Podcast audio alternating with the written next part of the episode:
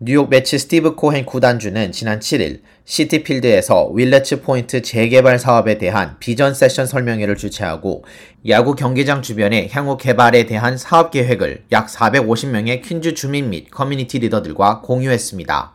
설명회를 통해 주민들은 개발 프로젝트로 쓰이게 될 공간의 역사와 시티필드 지역의 개선 방향, 엔터테인먼트 옵션, 교통 및 일자리 창출 등 다양한 분야에 대해 각자의 생각을 공유할 수 있는 기회를 가졌습니다.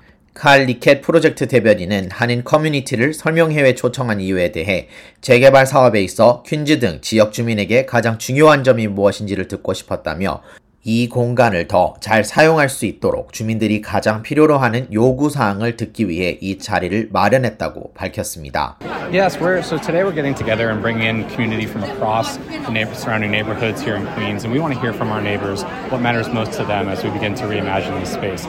We know that this space can be so much better and can be better used for the community and for the fans, and so we're really out here trying to learn what their inputs, what their needs, and what their priorities are as we come together to work on this area. 리켓 대변인은 이어 웹사이트 queensfuture.com을 통해 향후 개발 사업 관련 일정들이 공유될 예정이며 앞으로 있을 비전 세션에 더 많은 한인 커뮤니티가 참석해 부대 시설이나 교통 옵션 등에 대한 피드백을 주시면 감사하겠다고 말했습니다. 마지막으로 커뮤니티를 위해 더 옳은 일을 하기 위해 노력하겠다고 덧붙였습니다. So today is the first of uh, a long series of community visioning sessions we'll be having, and there'll be uh, there'll be more to come on this, and we'll be announcing those dates in the next few weeks. So what we would love to see is for if the community wants to come, make sure to go to our website queensfuture.com, put their information down, and we'll keep them posted on the next visioning sessions.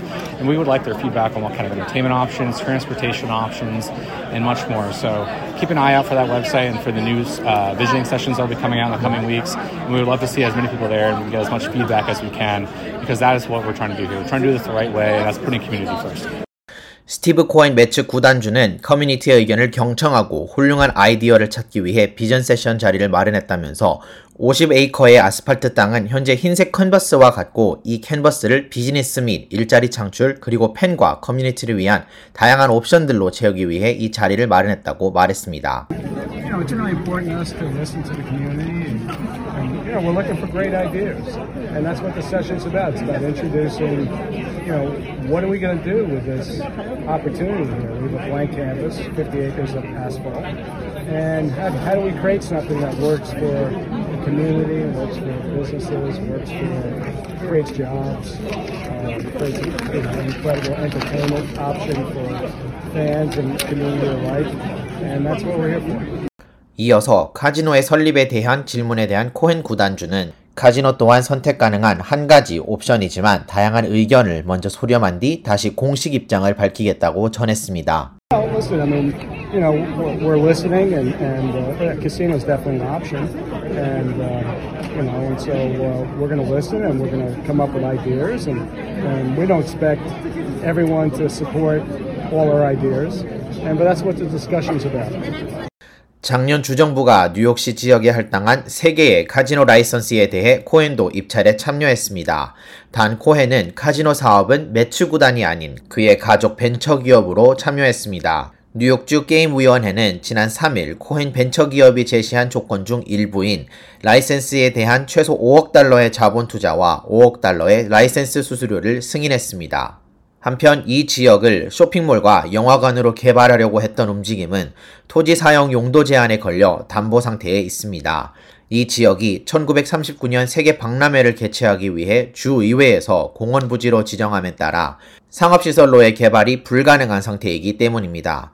이러한 공공사용 제한은 1961년 셰어 스타디움 건설을 위해 부지가 매치에 임대되었을 때부터 이어진 것으로 주의회의 승인이 있어야만 사용 제한을 해제할 수 있습니다. 이런 부분에 대해 여러 커뮤니티 리더들은 코헨 구단주의 윌레츠 포인트 개발에 대한 정확한 목표와 계획에 대해 추가 답변을 요구하고 있습니다.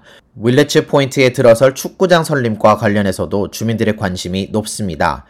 지난 11월 뉴욕시는 윌레츠 포인트 동쪽의 끝 지역에 2만 5천석 규모의 풋볼 경기장과 호텔, 그리고 2,500채의 저소득층을 위한 주택 건설 개발 계획을 발표했는데 이 계획이 코헨 구단주에게 카지노 개발에 대한 힘을 실어주는 것이 아닌지 우려의 목소리 또한 나오고 있습니다. 뉴욕시가 발표한 풋볼 클럽은 7억 8천만 달러 규모의 복합 용도 개발 프로젝트로서 2026년 미국, 캐나다, 멕시코에서 개최되는 북중미 월드컵 경기를 목표로 하고 있습니다.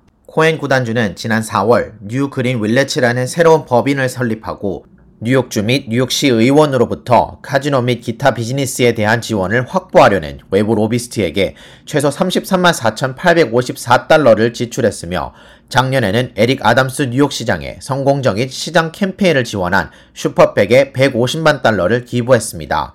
또한 코헨 구단주의 아내 알렉산드라는 캐시 호컬 뉴욕 주지사의 선거운동에 6만 9,700달러를 기부한 바 있습니다. 추후에 열릴 메츠 개발 프로젝트 비전 세션은 www.queensfuture.com에서 찾아볼 수 있습니다. K-Radio 김재영입니다.